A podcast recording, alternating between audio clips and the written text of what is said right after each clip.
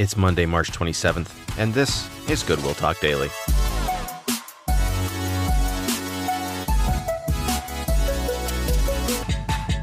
Welcome back, everybody, to Goodwill Talk Daily. It's great to be with you today. We are looking together at the book of Isaiah. We're going to be doing this all week. It's an opportunity for us to learn from the book of Isaiah as we head into Holy Week. A quick reminder there is no episode of Goodwill Talk, and there are no episodes of Goodwill Talk Daily during Holy Week. Uh, we're taking Holy Week off so that we can focus our energies on what God has for us during that week as we move towards the cross and then to the empty tomb. So that's what we're going to be doing next week. Very excited about that. But this week we are in the book of Isaiah. We're starting in chapter 30 today. It's a long chapter. And it's uh, another woe oracle to an obstinate nation. Um, that's how the NIV has it at the top. Remember, throughout this time in the book of Isaiah, I'm going to use the NIV. And the reason I'm using the NIV is because it's a little easier on the ear as we're hearing large portions of scripture read to us. We're going one chapter at a time. So I'm going to read the entire chapter. It's more than 30 verses today, so it's a little bit longer. Give a couple moments of comment, and then we will pray together. So we're in Isaiah 30, verse 1. Woe to the obstinate children, declares the Lord to those who carry out plans that are not mine, forming an alliance but not by my spirit, heaping sin upon sin, who go down to Egypt without consulting me, who look for help to Pharaoh's protection, to Egypt's shade for refuge. But Pharaoh's protection will bring you shame. Egypt's shade will bring you disgrace. Though they have officials in Zoan, and their envoys have arrived in Hanes, Everyone will be put to shame because of a people useless to them, who bring neither help nor advantage, but only shame and disgrace. A prophecy concerning the animals of the Negev.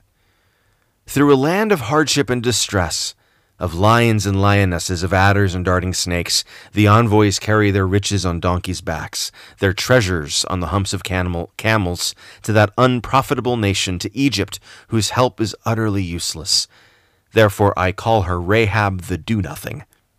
Go now, write it on a tablet for them, inscribe it on a scroll, that for the days to come it may be an everlasting witness. For these are rebellious people, deceitful children, children unwilling to listen to the Lord's instruction.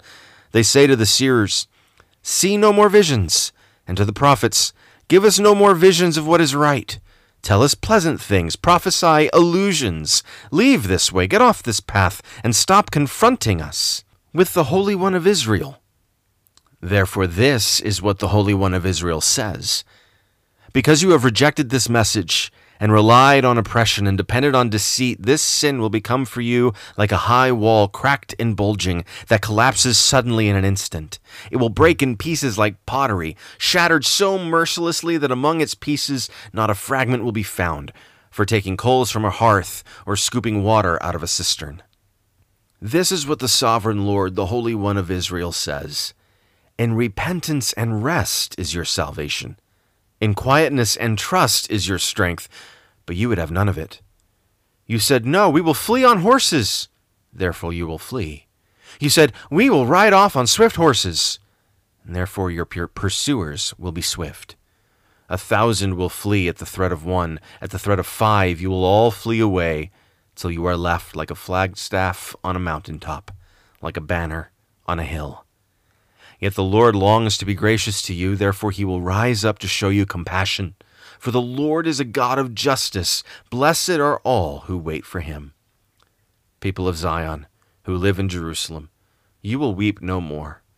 How gracious he will be when you cry for help. As soon as he hears, he will answer you.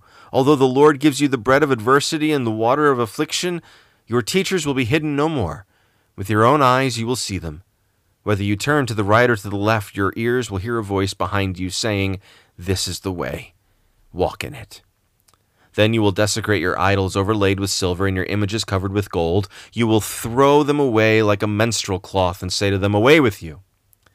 He will also send you rain for the seed you sow in the ground, and the food that comes from the land will be rich and plentiful. In that day your cattle will graze in broad meadows. The oxen and donkeys that work the soil will eat fodder and mash, spread out with fork and shovel. In the day of great slaughter, when the towers fall, streams of water will flow on every high mountain and every lofty hill. The moon will shine like the sun, and the sunlight will be seven times brighter, like the light of seven full days, when the Lord binds up the bruises of his people and heals the wounds he inflicted. See, the name of the Lord comes from afar.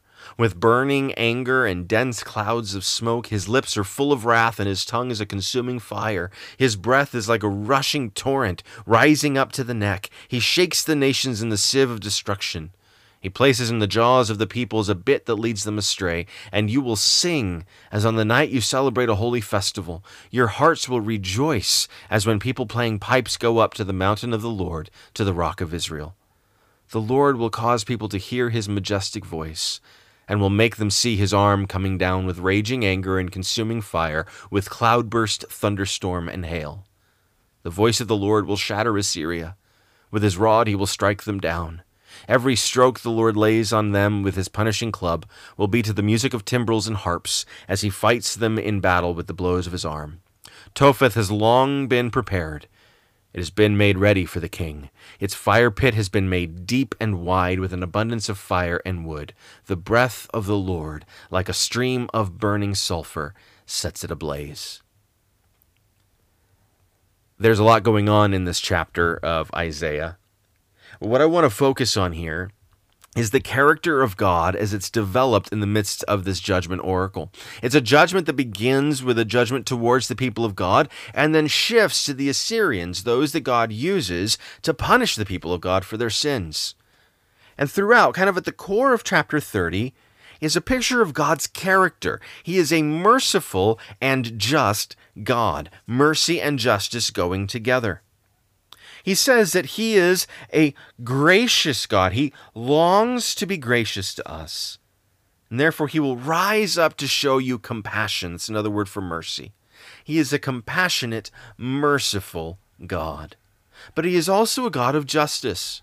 He will not allow the people who destroyed Israel to get off scot free. Though he will use them to discipline his people, they are also sinful in their response to the people of God. The fact that they destroyed them, the fact that Assyria would attack the way that they did, was sinful. Just because God used it for his purposes does not mean that the sin they committed is somehow not a sin. They are still responsible for what they've done. And God is a God of justice. He brings judgment. This is what we see at the cross. Holy Week is next week, and it's all about our journey to the cross and beyond the cross to the empty tomb. It is at the cross that we see the justice and mercy of God collide. His just wrath against sin poured out on Christ, but his mercy towards his people in the provision of Christ as a sacrifice, as a substitutionary atonement, as someone who died in our place. Mercy mercy and justice together at the cross lead to our healing, our restoration, our salvation. And so, as we read through a chapter like this, we are struck by the judgment of God on his own people and on the nations that he would use to discipline his people. But we are also struck that this very same God who is just in his judgments is merciful and compassionate, that he longs to be gracious to his people. If only we would turn to Him in repentance and find rest. Notice what, where our salvation lies. In repentance and rest is your salvation. In quietness and trust is your strength. When we come to Him and trust Him by repenting of our sins and resting in what He has done for us in Christ, we find mercy, knowing that justice has been done that Christ has been glorified, that God has been shown to be merciful and just towards his people. This is about his character and how we receive the goodness of God because of who he is a God of justice and a God of mercy. Let's pray together. Father, we thank you for the prophecies of Isaiah. And I pray that you would remind us of what the cross is as we move towards the cross next week, as we remember Holy Week, remember his sacrifice for us. Would we see the cross as the collision between justice and mercy? God is a God of justice, but he longs to show graciousness and mercy to his children. Because, God, you love us. You see us in our sin and you rescue us. You make a way for us. Father, would we never forget your character? Would we not assign to you a false character? But would we know you are the God of justice, the God of mercy? You are the God who reveals himself in Jesus Christ.